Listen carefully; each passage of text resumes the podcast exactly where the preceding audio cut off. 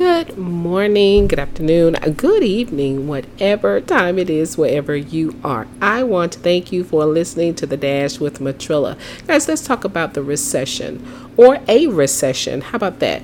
So many people are running frantic. Um, you know, they're afraid of the recession. They're afraid that they won't be able to afford food, won't be able to afford housing, um, gas, you know, any of those things. Here's what I want to tell you. And this is not making light of the things that we have going on in the world.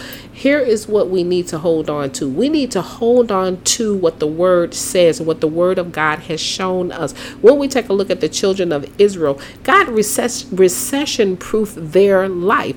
He has, re- let me tell you, when you read the Bible, throughout the Bible, He did it for Joseph, He did it for the children of Israel.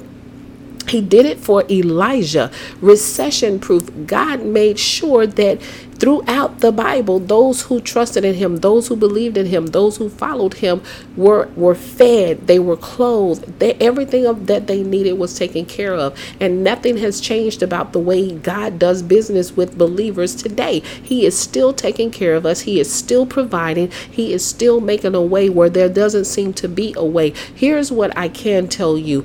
Don't look at what the world is showing you. Look at what the word of God has proven to you. It it has proven to you that God is capable, able, and ready to take care of you every step of the way, no matter what's going on in the world. See, the world will show you things on the back end, it'll show you only what a secular mind can show you. But when you look at the world through the eyes of a believer, a true believer, one that trusts in God, believes in God, and is following the word of God, you will see things completely different. If you take a look at your life, look at all the times you didn't think you were going to make it, but you still made it through.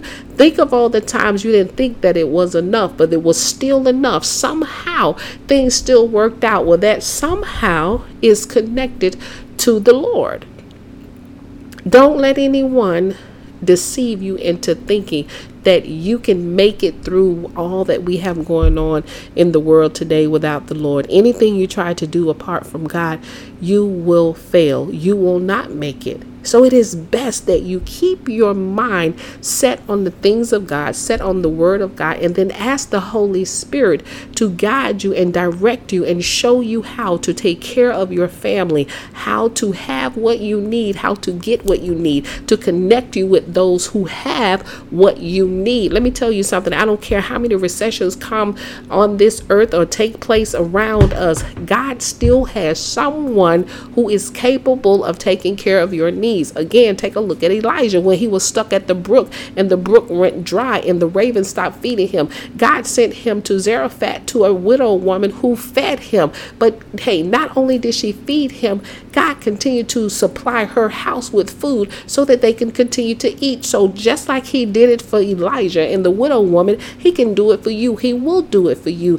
Just keep trusting him and don't let go no matter what the world shows you, okay?